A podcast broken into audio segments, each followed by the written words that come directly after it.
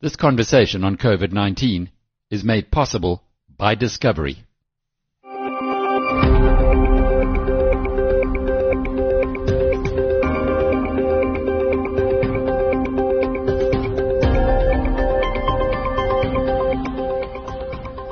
Hello, I'm Alec Hogg, and welcome to episode 25 of Inside COVID 19.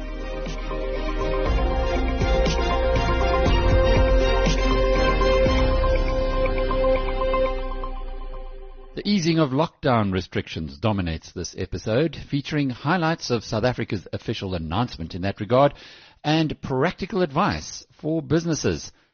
And then, in a moving discussion, we'll hear from our BizNews colleague Chris Bateman why being infected with COVID-19 would be a likely death sentence for himself and other immune suppressed people. Also, the HSRC report on what the lockdown has done to South Africans UK Prime Minister Boris Johnson and his nation's fight against the invisible mugger, and why it takes so long to recover after being forced to use a ventilator.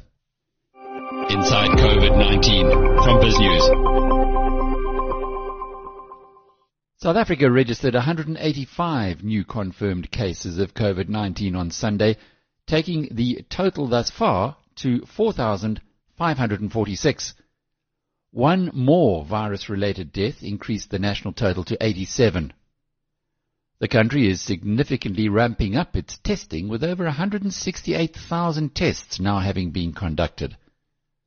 South Africa's lockdown moves from level 5 to level 4 on Friday the 1st of May. Lots more on who is affected and how it works coming up. South Africa is among many countries taking cautious steps to ease lockdowns as the growth in new COVID-19 cases, now at almost 3 million globally with deaths at 207,000, starts to slow around the world.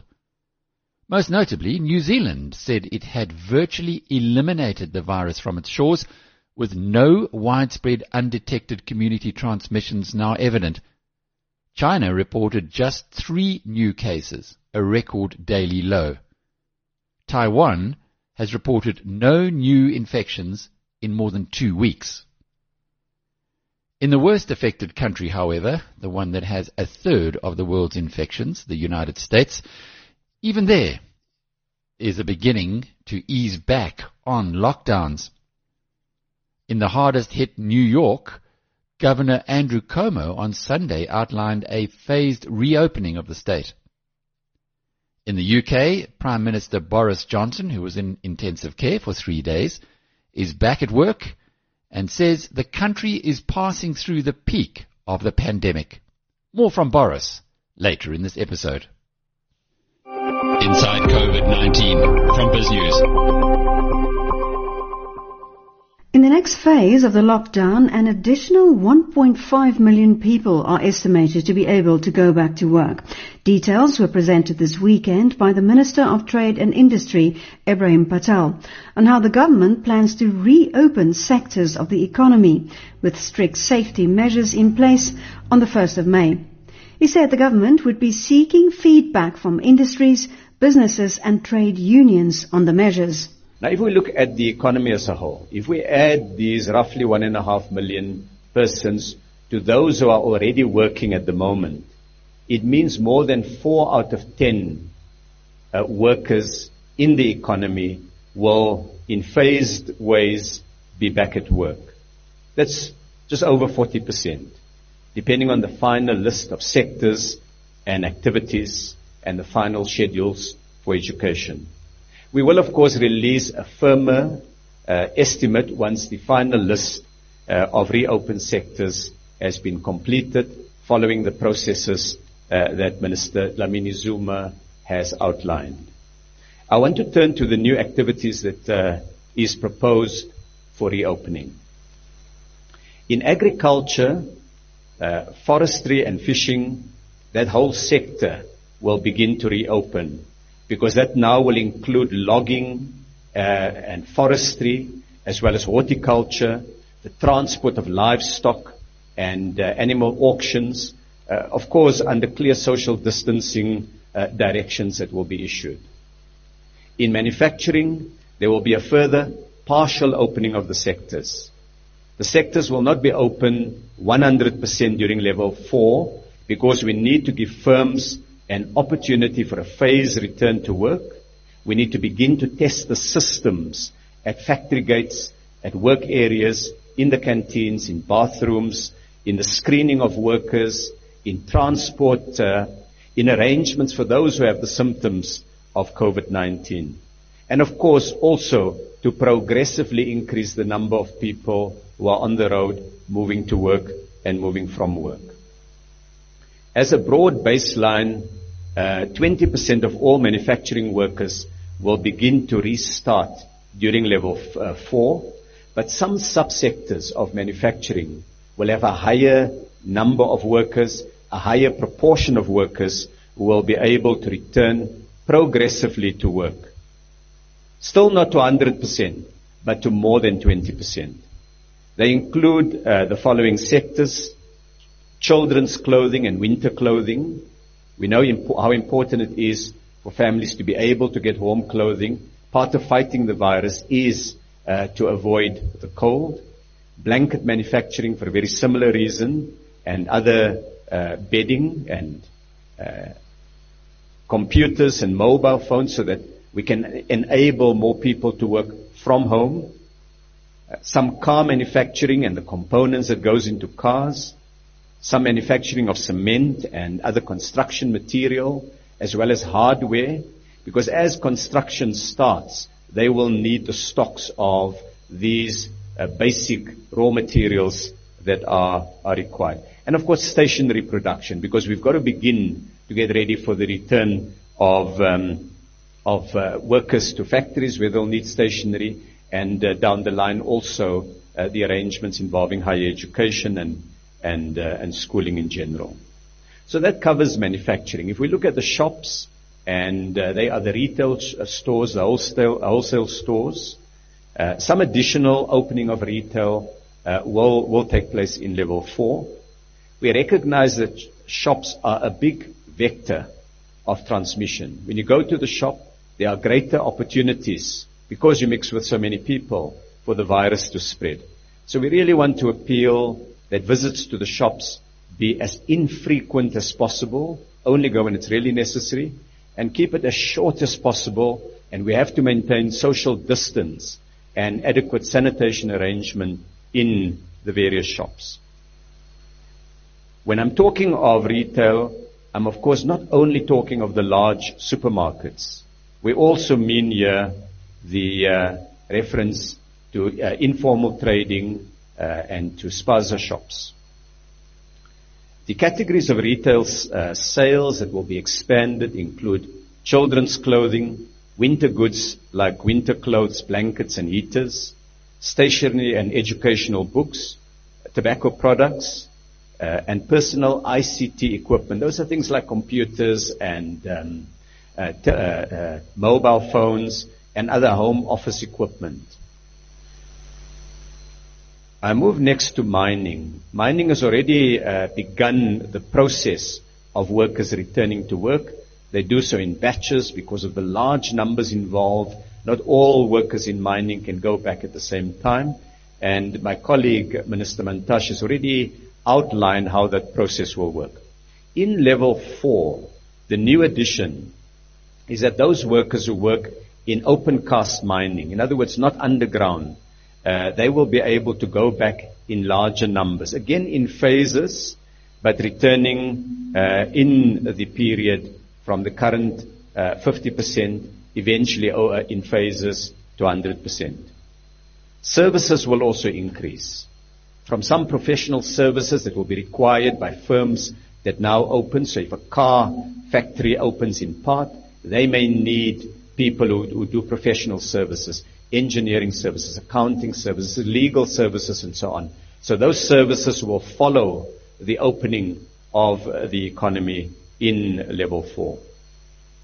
But it also includes uh, other uh, other key uh, services, and uh, I can draw attention to call centers will now have an expanded number of activities that take place, uh, recycling sectors will also reopen, including informal recyclers.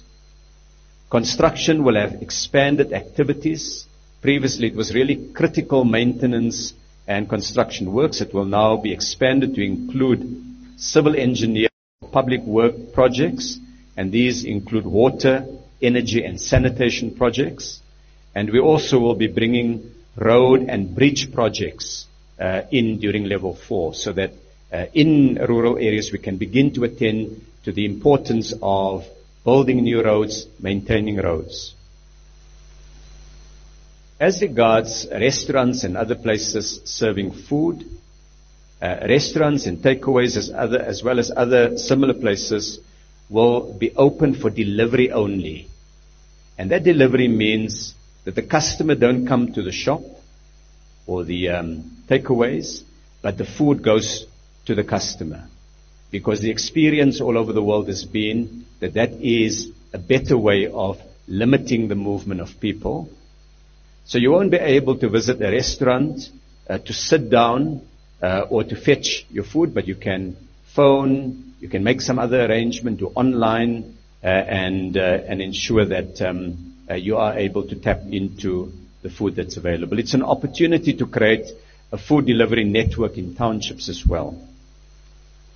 Now we've pulled out a few key areas. We will share a detailed document uh, with all the proposed sectors and what changes between level 5 and level 4 with the sectors concerned. So we'll be sending that to business organizations, to trade unions, to uh, sector organizations.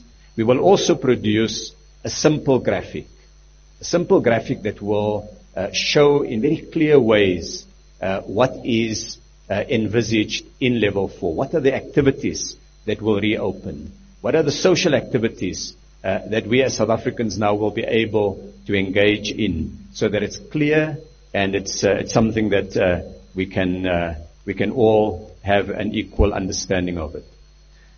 So what we've outlined today and what the document, the more detailed document will show is a phasing in of more parts uh, of the productive economy.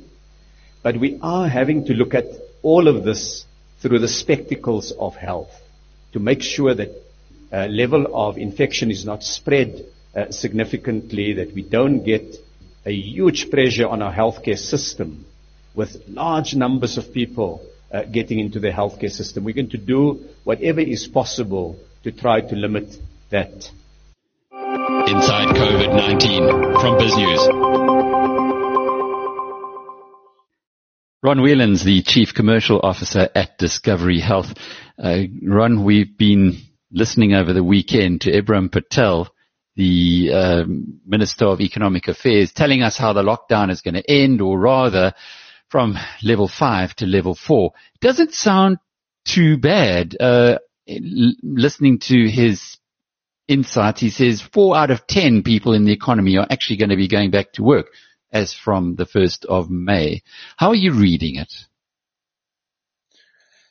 Yeah, I mean, I, I guess it's really a transition, Alec, uh, rather than an ending of a lockdown. Um, uh, as I mentioned to you in our last year meeting, it's a transition phase. Um, so I think uh, there are an expansion around manufacturing and mining and all the, the other industrials, know, which we discussed last time.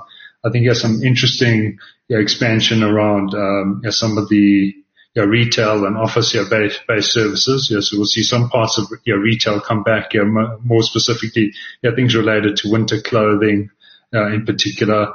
Um, some office equipment, I think, which would be welcome for office, um, your home office environments. Um, but then, we still have, many restrictions as well. Yes, our, hospitality industry, for example, is still going to be restricted. Restaurants are still restricted. Alcohol sales are still, restricted. So I think uh, reflection around your know four out of ten is you know probably probably be a, a, about right. Uh, I think from a discovery perspective, we've um, actually taken a decision to continue to operate as um, as not uh, as usual lockdowns. So operate at a, at around about a level five. There's one or two of our teams that will now begin to come back into the office that you know would be you know weren't able to operate effectively around your level five restrictions. But instead of you know ending up in what um, yeah, the New Zealand Prime Minister calls a yo-yo situation where you're bouncing from level four to level five. We've taken a decision to be more conservative, um, you know, give our, uh, you know, give the organization some pre- predictability over the next year, month, month or so.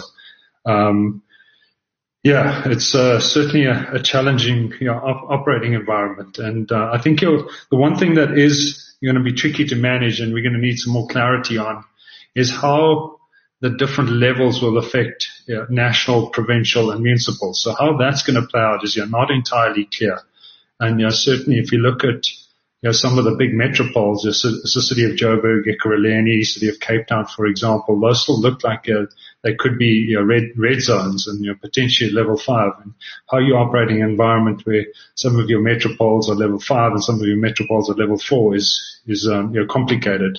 And for that reason, you know, we're we're going to operate you know, largely on level five with you know, some parts of your level four in place.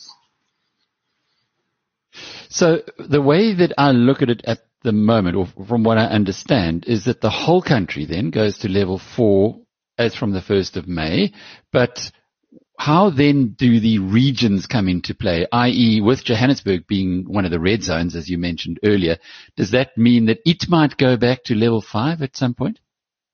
We're not clear on that, Alec. Um, we don't have a lot of clarity on that. We're hoping for more clarity on that know, during the course of the, year this week. Um, there's obviously a lot of the, the regulations will be updated and revised during the course of the week, and we've been asked for input and comment around many of the regulations already, whether they're in the financial services sector or in the health sector. Um, but yeah, we'll we'll have to figure that out during during the course of the week. There are some uh, pretty nice graphics that have been published uh, by the department that we have all over the place. So for instance, our own industry, it was easy to see. It said media, it said online publishing. We're part of it, so we can go back to work. But we're going to have to wear, uh, or, or, we'll have to do things a little differently. Maybe you can just use my example or business's example of what we might have, what we will have to do differently to what we did in the past. Yeah, I think our whole world has, has changed from an operating environment perspective. I think yeah, there's two elements to that, Alec. You know, going back to the office. Yeah, the first one is um, a, a, prevention element. Yeah, so all of the prevention, you know, mechanisms around uh, temperature screening, um, you know, screening at your entrances, masks, hand sanitizers, facial separation, and so on and so forth. I think a second uh, element uh, is um, a reaction element. So you've got prevention on the one hand and reaction on the, on the other hand. As we move into this new environment, I think it's your common cause that all businesses and uh, you know, across South Africa will at some stage have a, a COVID infection. Ho- hopefully those are you know, very well you know, isolated and, uh, and, and, contained. But given you know, the more pervasive, pervasive spread of infections across the country, it's just you, you are going to end up with a, an infection at, at, some point in time over the next year, few months. And you've got to be ready to respond to those. So when those things you know, happen, um, you know, they can involve you lots of anxiety and uh, you, are scrambling you know, for, for solutions. Know, so what we've got in place at Discovery is what we call a COVID response team. It's a team that's led by you know, clinicians across our, our business. And that COVID response team is able to quickly um, get in you know, to any uh, given situation, assess the situation, contain the situation, um, you know, arrange you know, for quarantine, arrange for testing. Um, and I think that that that mechanism is is you're certainly going to be critical over the next three three to four months. And we're also working with um, you know, many other uh, employer partners across you know, the Discovery Group to you know, help them implement similar mechanisms around reacting to to COVID cases. So you know, to your point, it's both um, prevention on the one hand, all of the activities that we've had you know, thus far, and then your reaction on, on, on the other hand.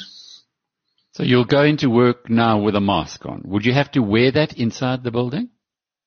Yep, masks are now mandatory. Um, it's uh, a little uncomfortable. Yeah, fortunately, we are ending up in, a, in, in winter, so masks are more tolerable in winter. They would be very difficult to wear in a South African summer environment.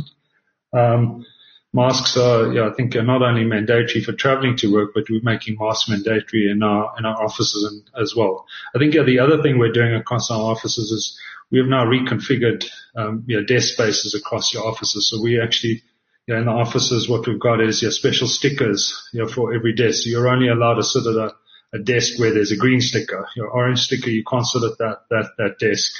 Um, and, you know, we've measured out the office so that, you know, we are guaranteeing, you know, at least your 1.8, 1.8 to 2 meters, your spatial separation across your, all, all of our offices.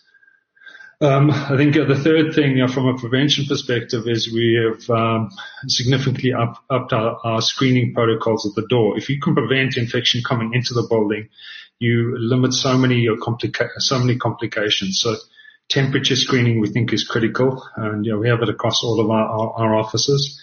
Um, what we're also doing is symptom uh, checking, you know, for anyone who's coming to the office. So any of the COVID signs and symptoms, cough, fever, sore throat, uh, diarrhea gastro- gastrointestinal illnesses.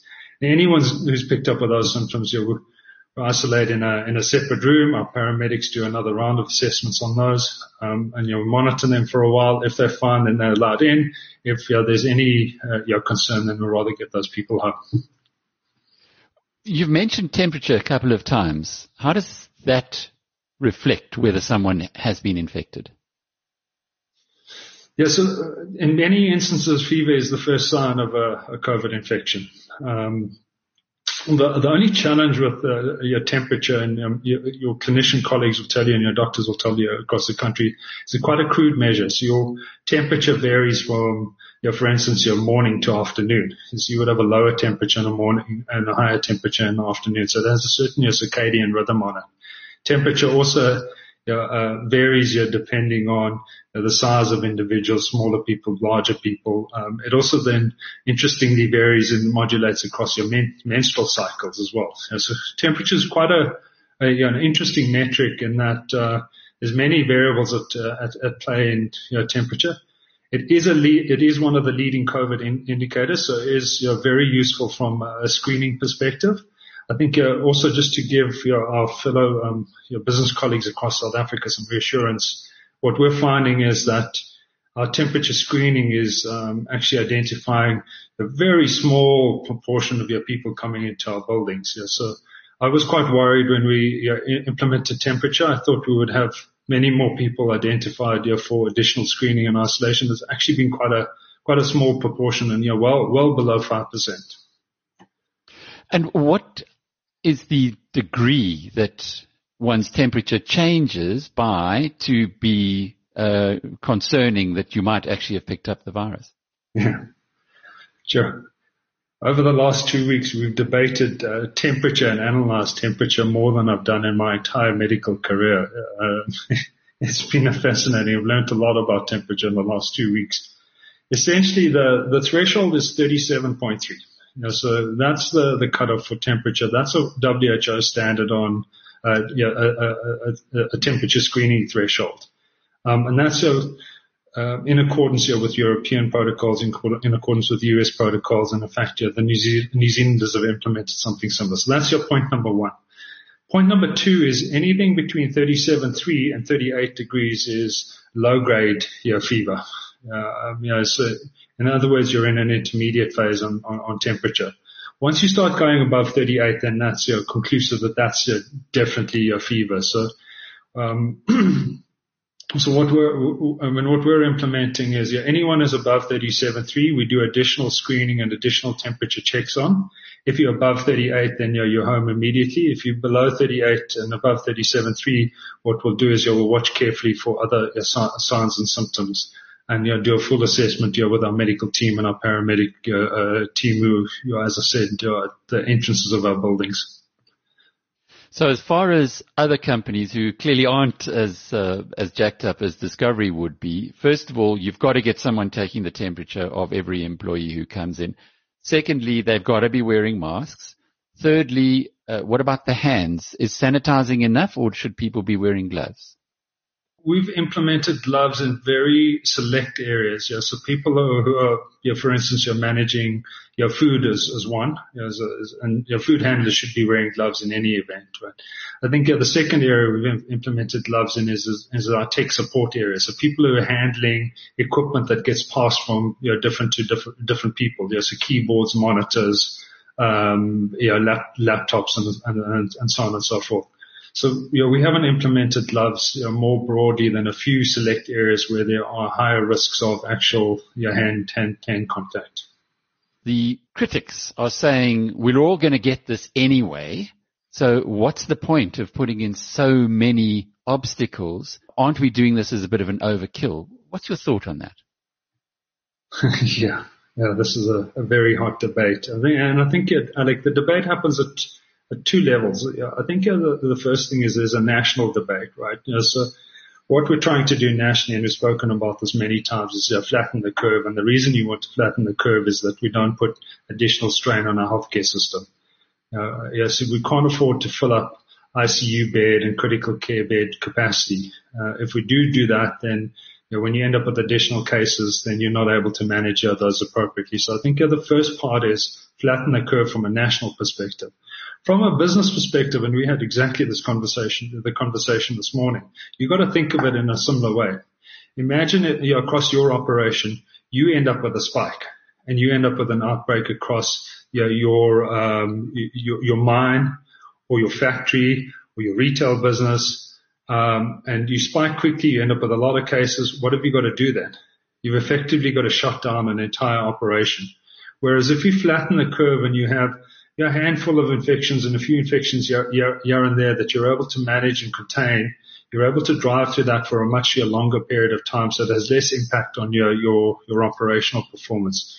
And uh, we, we think of it in exactly that way at, uh, at Discovery. You know, we acknowledge that over the next few months, it's inevitable that you know, we will end up with a few infections across our offices. We're going to do everything to make sure that you know, those infections are contained, that no staff are um, you know, impacted in, in, in, any, any way. We don't want to put anyone any, anyone at risk.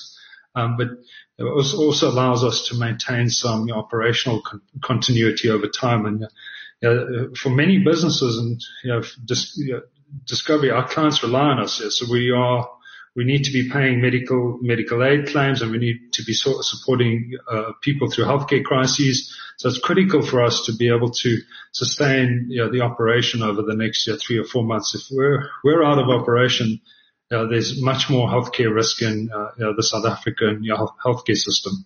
Inside COVID-19 from BizNews. Chris Bateman is a member of the BizNews team, has been for quite some time. But Chris, before you were working with us, you've had a, a long and distinguished career in medical journalism. So I guess if anybody knows what this whole COVID-19 issue is or how serious it is, uh, you've, you've certainly got to be up there. Alec, up there is, is, quite an elevated way to describe it, but uh, this uh, I'm in with some some severe luminaries. But um, look, I've observed a, a, lot of a lot of health matters dating back to Manto Tshabalala and Thabo Mbeki with the AIDS um, tragedy or, or, or, crisis, as we might have called it at the time. Um, so yeah, I've been following the COVID thing and and and um, curating a lot of, of your COVID stories, which have sort of kept me up to speed, and also interviewing a lot of the players, including some people in the war room, um, and and and uh, I have a personal experience uh, which which which might also be of value. Well, no, it, it's it's not might be of value, Chris, because you're going through something extraordinarily uh, uh, personal, and thanks for sharing it with us. Just to to start off with, you were diagnosed with cancer. How long ago was that? Uh, it was November last year. Yeah, I had uh, Barrett's esophagus, which is basically a, a, reflux condition, which was intermittent and chronic, but happened so seldom that I really didn't pay it the attention it deserved. And what happened? Um, what happened was uh, oh, I was at a braai with with my sister and brother-in-law and enjoying a, a juicy steak, and um, I, I, started refluxing quite severely with some pain in my sternum, which wasn't unfamiliar. I'd had it before, but this was quite severe. And um, it lasted about five or ten minutes. I couldn't eat more, but it sort of subsided. I was hiccuping. And it was severely uncomfortable and sort of sore around the sternum. And my sister, who'd seen it before, a few months before, said, no, no, Chris, enough. Um, I'm phoning my, my gastroenterologist golfing buddy, and you are going to make an appointment, uh, which I duly did. And to cut a long story short, um, she put me, in fact, she lives around the corner, picked me up in her car, took me to Tygerberg, where she's head of that department, uh, put me under anesthetic, um, did a biopsy and a gastroscopy. And a week later, when I was at a emergency medicine conference, got the call from her to say, sorry, Chris, but I'm afraid that, you know, you, you've got esophageal cancer. And what has happened subsequent to that? Um, oh, a whole lot of stuff. Um, it's been a bit of a roller coaster, but um, you know, I, have managed to stay buoyant, and um, you know, it's it's there's a whole lot of aspects that come to play. I mean, the first when I first heard about it, I was at this emergency medicine conference, listening, ironically, to a, a session on um, uh, resilience uh, amongst um, uh, emergency healthcare workers and, and how they handle resilience. And of course, you know, a few minutes before attending the session, I, I'd been told that I've got esophageal cancer. Um, well, let's see. Uh, yeah, the first thing that came to mind is how do I let my relatives know? Um, and at that stage, I didn't know what's turned out to be phase one, um, stage one, which is, you know, curable, treatable. So, you know, that accounts for a lot of my buoyancy. Um, but the first thing that occurred to me was how do I tell my my closest and dearest.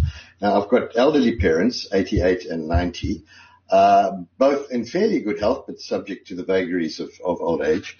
Uh, and then I've got two pre-teenage daughters and, and my wife. So, you know, how do you break it to people? Because everybody's got a view of cancer and a lot of it is, is, is scary. They have a much scarier view than it need be. And diagnoses obviously vary from person to person. And mine was a very light diagnosis as things, as these things go. So yeah, um, it, it, was how, how, do I how do I tell my my my, my loved ones? That was my, my first concern. And then we get COVID nineteen while you're going through chemo, and presumably, well, you can tell us what is chemo. What does chemo do to the body, and well, why does it make one more vulnerable to something like yeah, that? Yeah, you know, uh, it, cancer treatment has evolved to the point where they now use immunotherapy, which is in human trials, and I'm not on. I mean, you need to get onto the trial. Uh, it uses the body's own immune system to, to fight it, but but the, the predominant chemotherapy today is a shotgun approach. So it, it, it nails both your your good uh, your cancer cells and your white blood cells. So your blood cell, your immune count goes way way down. So you become as compromised from an immune point of view as the three million South Africans we have who are HIV positive and not on ARVs.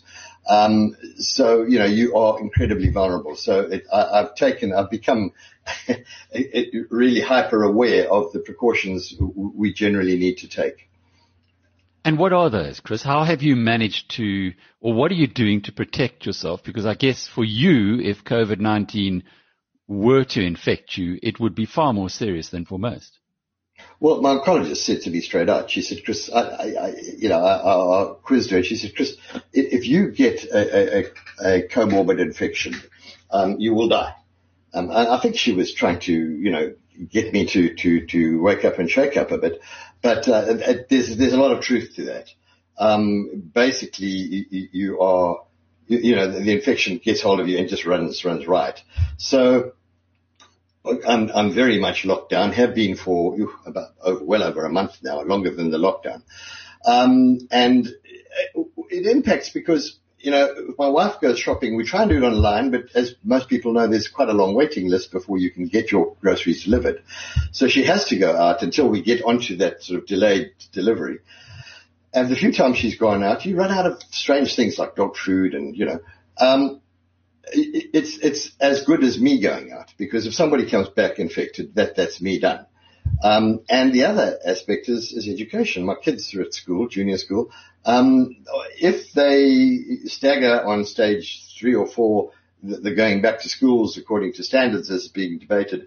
Um, I, we're not going to send our kids back, you know, when, when, when they can go back by, by, you know, to the authorities. Um, because if, if they get chance to get uh, coronavirus, I, I'm, I'm, I'm done. You know, I, I, I, could be done. You know, I don't want to over dramatize it, but we've got to be incredibly careful. And then within home, we've got very, people have been incredibly helpful on chemotherapy days. They deliver frozen foods, neighbors and friends um, phone and offer can they get groceries for us, which involves them washing down the groceries, arriving gloved and masked, not necessarily gloved, but masked at least. And I will click open the gate. They drop it inside. It's already been disinfected. We re-disinfect the, say it's a, a, a, bag of dog food and then we bring it in. Um, so yeah, you know, we, we, are uh, I, I guess it really, as a healthcare journalist, it's, it's incredibly helpful because – it's made me, it, it's, it's, I, you don't have that kind of distant, you know, observation from a distant thing that you have in journalism. I'm right in it. Um, so when I write about it, I, I, I, write about it with, with some passion for for personal protection. I mean, our healthcare workers is a particular issue for me. Um, you know, they really need to, to be well protected because if we don't protect them, we're going to be in trouble. Chris, how do you feel then about so much of the commentary that goes around and people saying it's not really serious and let's go back into the economy and so on? Is it just um, uninformed or is there a case for it? Um, you, you, it depends where on the spectrum you look. I mean, I recently curated one of one of the BizNews stories, which gave a global historical view of mortality statistics, and and COVID is is is not a it, it, historically it's it's not a huge cause of death um, if you look at it from that perspective. But then when you when you zoom in to the South African situation and context. And, and the fault so many of the commentators make is, is they tend to compare it with other countries, even third world countries. But we're particularly unique as, as I see it because we've got these three million people not on ARVs that I mentioned earlier. We've got a very high co-infection with TB and multi-drug resistant TB, which is a big problem on its own.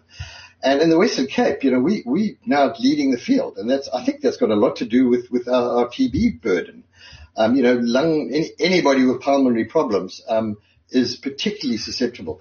And so we, we, we, have a population, for all the argument you have about a youthful South African population, therefore we don't have the elderly syndrome. Um, I, I, don't buy that because we, we have a hugely immune, immune compromised population.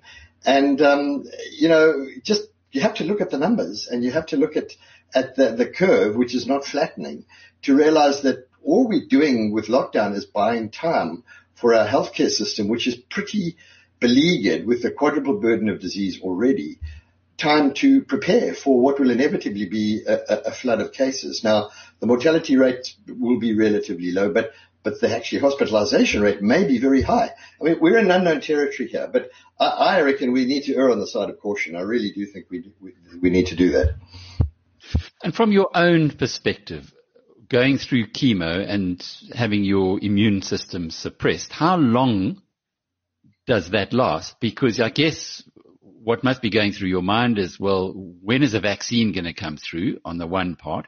And on the other part, when is my chemo going to be finished so that I can get back well, to normal? Yeah. Um, the, the, vaccine is, is perhaps more of a, I don't know, speculate, speculatively known. They're talking about, you know, before the middle of next year or early next year um, given what the trials are showing. But um, uh, let's see. I, um, I will. Um, my op was initially due in any time between July and September, and I've already had, I think, 18 sessions of chemo. I go in there for three hours once a week with a two-week break every three sessions. Um, but the, the COVID curved ball for me and for anybody out there who's going to have surgery that's not elective. I'm, I'm talking about emergency surgery or, or, or surgery that is, is potentially life saving like mine would be.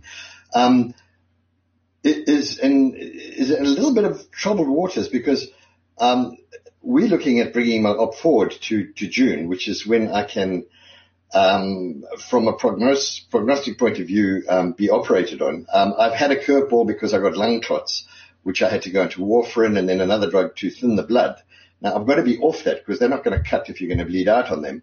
But um, so the sooner the better. And I'm looking at June and saying, well, Salim Karim, the, the head of the, the war room, is saying, you know, September it's going to peak. Um, and and the numbers are increasing by twice the, the, the, the, rate that they need to to lift a lockdown. So uh, by June, um, you know, it could be that the private hospitals who are coming to the party and putting up COVID patients uh, will have a, a scarier now. My risk will be a lot higher because they'll have quite a few COVID patients. Now, I've been reassured that they will that they completely section off the the, the non-COVID. There's an ICU where I'll have to go after the operation for two days, and then I go uh, into a general ward for two weeks. But all of that increases my exposure and my risk. The op itself is a four to six hour op. They remove most of the stomach and they create a new esophageal or a slick diadem. Um, and and the guy who's doing it has done dozens of them. So I'm I'm fairly confident that it's going to work. But you know, it's the COVID. I asked seven co-survivors during chemo the other day. I said, "What are you more scared of? Um, dying or, or, being infected with COVID, or, or your cancer killing you?" And to a person, they said they were more scared of the COVID. Once you've finished with that side of it. So June comes and goes. You have the operation. As you say, it, it is something that the guy's done many times before. How long does it take you to build or rebuild your immune system? You know, Alec, I haven't really asked that question. As a healthcare journalist, you think I would have. Um, I've, I've, had other things on my mind. It's sort of, you know, step by step, day by day approach. But um, I, I, would imagine um, he's speaking about waiting, building up my immune system before the op. So he's talking about a three to four week wait. So that gives you some idea of the parameters. I would imagine I, I, still need to have another nine sessions of chemo after the op as a kind of a cleanup that there's no systemic spread or anything. Just to, it's kind of a full stop, you know, insurance. Um, so I would imagine that, you know, I, will get a bit stronger before the op to, to, so that I'm a bit stronger for any, any virus or, or, or to handle the op. Post op, I would imagine that, that, yeah, that would be three months and then I have to come off the chemo.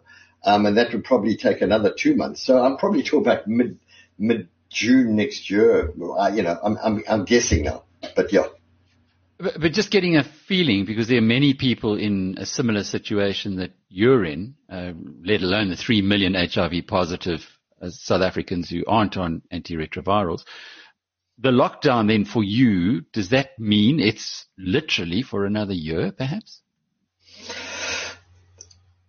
I guess so. It depends how how the, the virus plays out and how the peak plays out. Um, let's let's we can only you know this is the most amazing thing about this is, is you know we talk about philosophically and psychologically living in the moment for the moment. Um, if anything has taught me how to live for the moment, it's this because I talked to my oncologist and she says she's got you know patients, and she's never been so challenged with her 35 odd current patients who are immune compromised and firing questions at her all the time. Um, so I, I, can only guess if it's going to peak in September, um, then it's going to slow down perhaps. Um, yeah, I, I, could well be in lockdown until, until, you know, I, I guess, um, the first half of next year. Inside COVID-19 from BizNews. A study by the Human Sciences Research Council has unveiled the extent of the hardship that a section of the South African population experienced during the lockdown. Presenting the findings this weekend, Professor Priscilla Reddy said that the majority of South Africans adhered to the lockdown, but there was a group that did meet more than 50 people. The lockdown also gave one in two people a sense of security and that they were at a low risk. Access to food was hard, with about two-thirds of residents from townships having no money for food. Here are some of our other findings and recommendations on how to address these issues. It is saying that 29% of the people reported that they came into close contact with 10 or more people during the past seven days when they were out of their homes. Another 15% indicated in another question that they had used public transport to go to the shops. These are all high risk situations.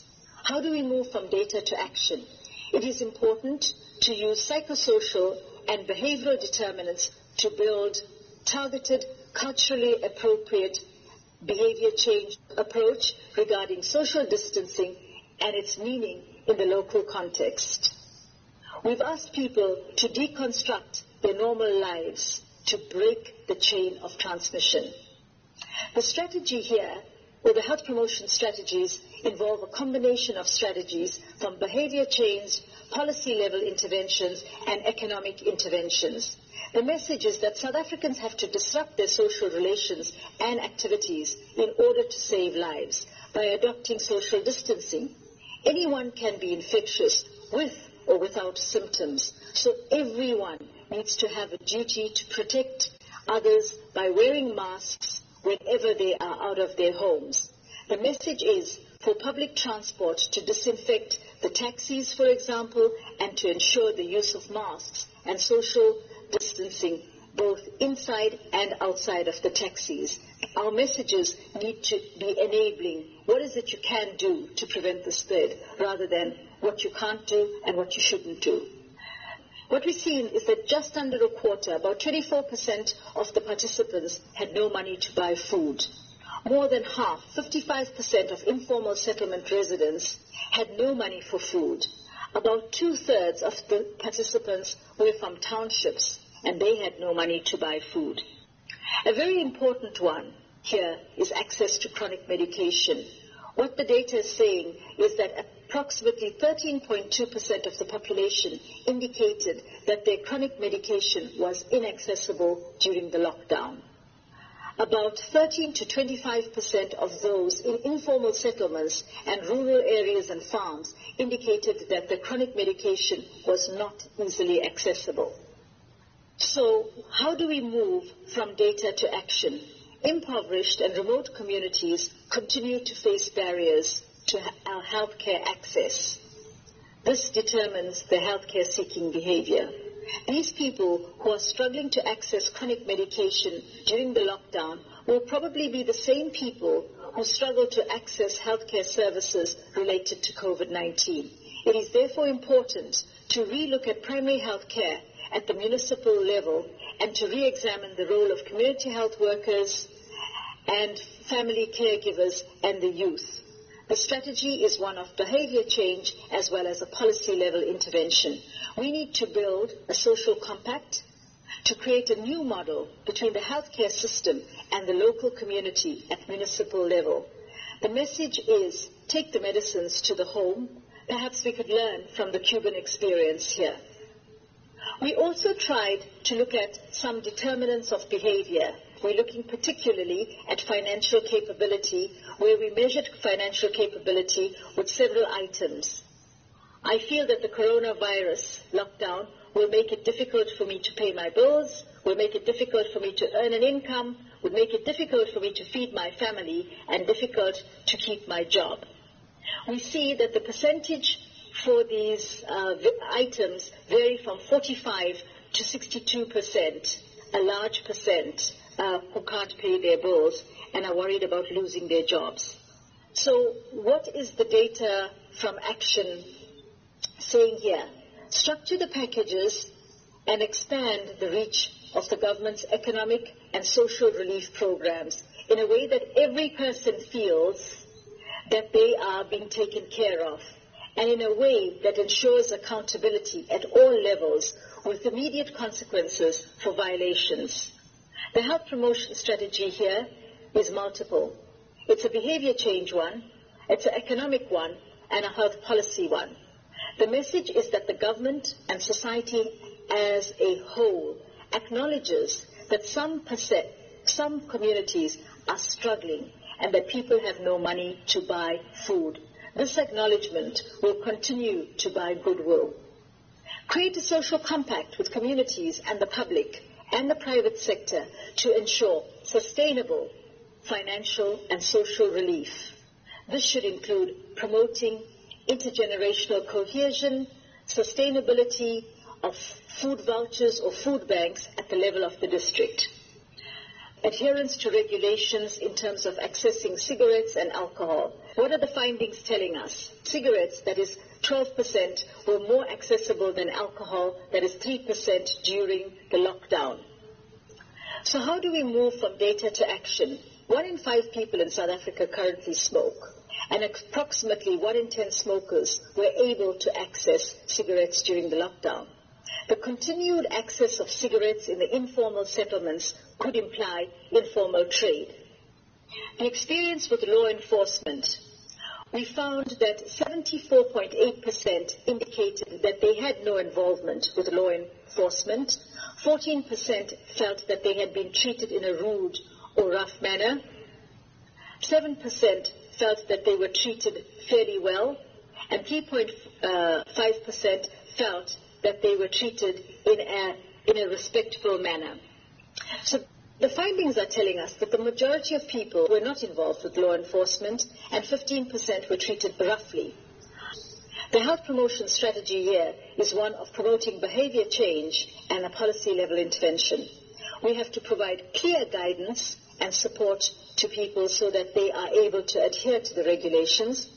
Acknowledge that it's difficult for people to make these major changes willingly to protect their families and communities. Law enforcement should be provided with clear guidelines and support to enable them to deal with intentional violators and the risk takers in society. Some closing remarks. We are at a moment of psychological crisis.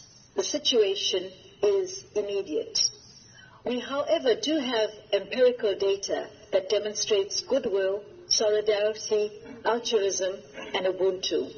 South Africans are saying, we have your back. However, we need to act quickly because in the medium term, challenges will open us to scrutiny and debate. The difficulty in accessing food, medicines could erode the goodwill. The survey has shown that we have a window of immediate opportunity.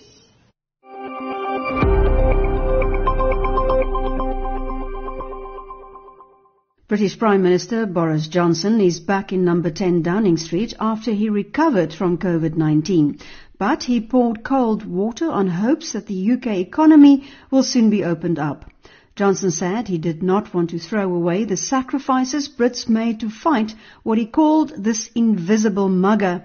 The number of known positive cases in the UK now stands at more than 152,000 cases, with 20,000 hospital deaths. I'm sorry I've been away from my desk for much longer than I would have liked, and I want to thank everybody who has stepped up, in particular the First Secretary of State, Dominic Raab, who's done a terrific job. But once again, I want to thank you, the people of this country, for the sheer grit and guts you've shown and are continuing to show. Every day, I know that this virus brings new sadness and mourning to households across the land. And it is still true that this is the biggest single challenge this country has faced since the war. And I in no way minimize the continuing problems we face. And yet it is also true that we are making progress with fewer hospital admissions, fewer COVID patients in ICU, and real signs now that we are passing through the peak.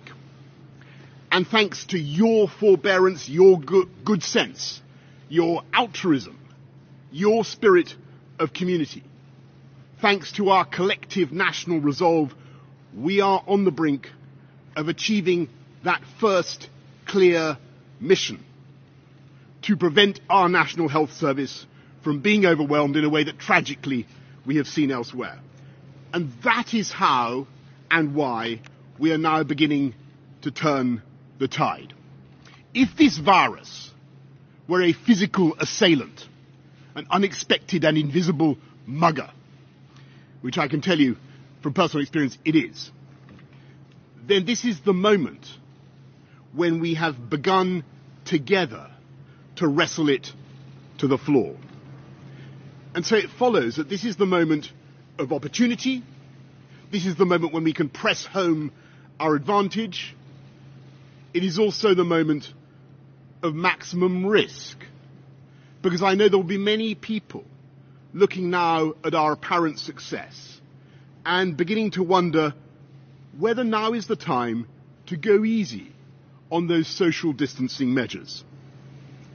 And I know how hard and how stressful it has been to give up, even temporarily, those ancient and basic freedoms. Not seeing friends, not seeing loved ones, working from home, managing the kids, worrying about your job and your firm. So let me say directly also to British business, to the shopkeepers, to the entrepreneurs, to the hospitality sector, to everyone on whom our economy depends. I understand your impatience. I share your anxiety.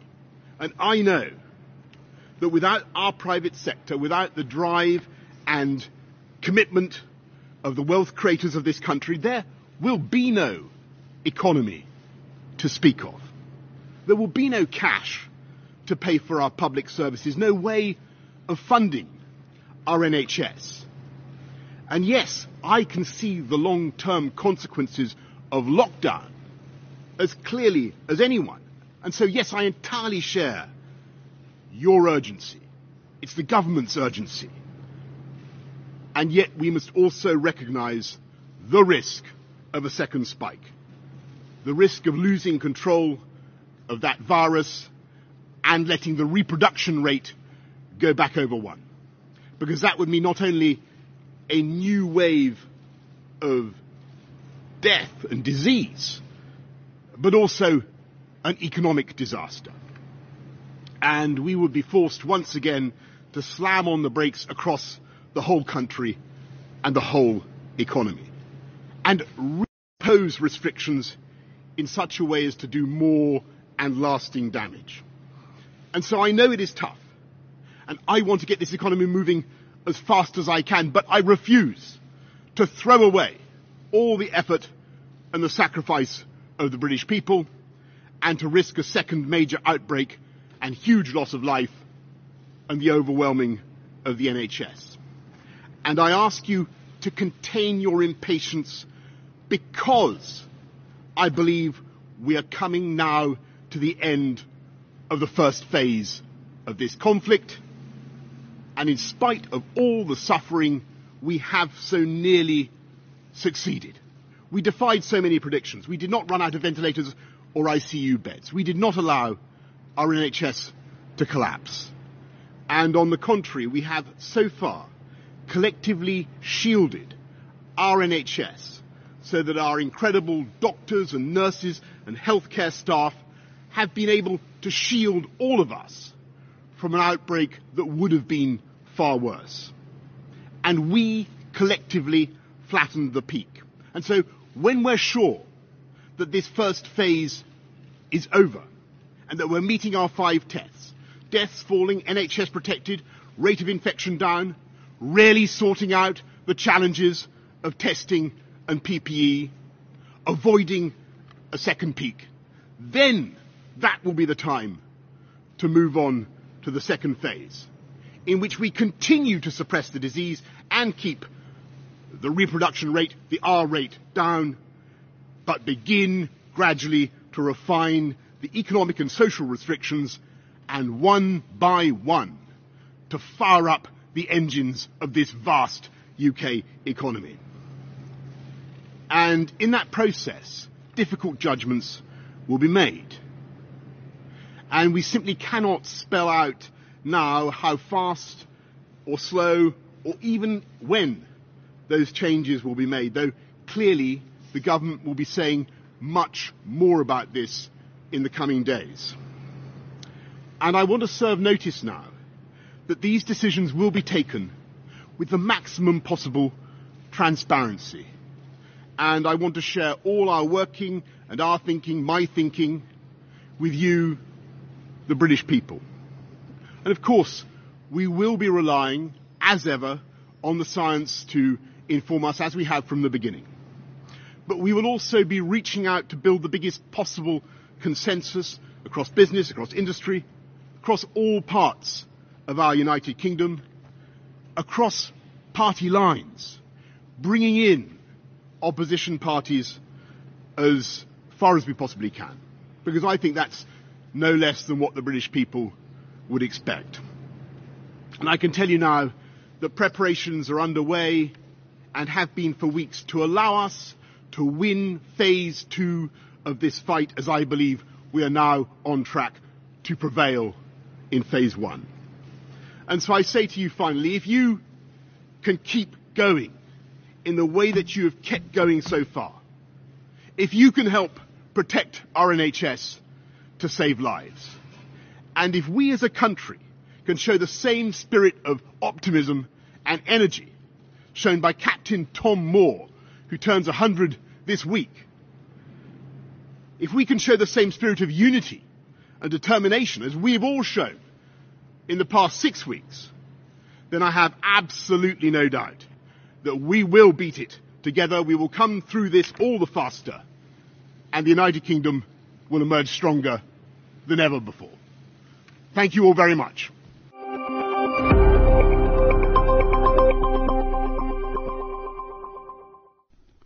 One of the shocking statistics of COVID-19 patients are how few survive once they are taken off ventilators. Most don't make it. In the largest study so far looking at mortality rates among, among coronavirus patients on ventilators at London's Intensive Care National Audit and Research Centre, it was found that among 98 ventilated patients in the UK, just 33 were discharged alive. The numbers from a study in Wuhan in China are worse. Only 3 out of 22 ventilated patients survived. That is not the only problem with ventilators. Many patients find that when they are discharged that the recovery is long and that they are very weak. A doctor from Somerset in the United States, Dr. Michael Rodriguez, explained to Bloomberg that for many, beating the virus is just the beginning. Sometimes when you're on the ventilator for two weeks, you're you're not able to go back to how you were prior to getting sick and you need to go to rehab for some period of time to be able to do your activities of, of daily living. You may have some mild cognitive impairments after being on the ventilator. So, for instance, someone that worked as an accountant prior to being on the ventilator and being in the ICU, they may have a tough time going back to work someone, uh, an older person who was maybe independent and drove and took care of all their own activities, well, they may not be able to go back to that same lifestyle and they might need help. They might not be able to drive. They may not be able to shop and, and walk around the supermarket and carry out their own activities of daily living. Your overall condition may take some time to get back to its pre uh, COVID pre ICU state, if, if it even gets back to that pre-ICU state.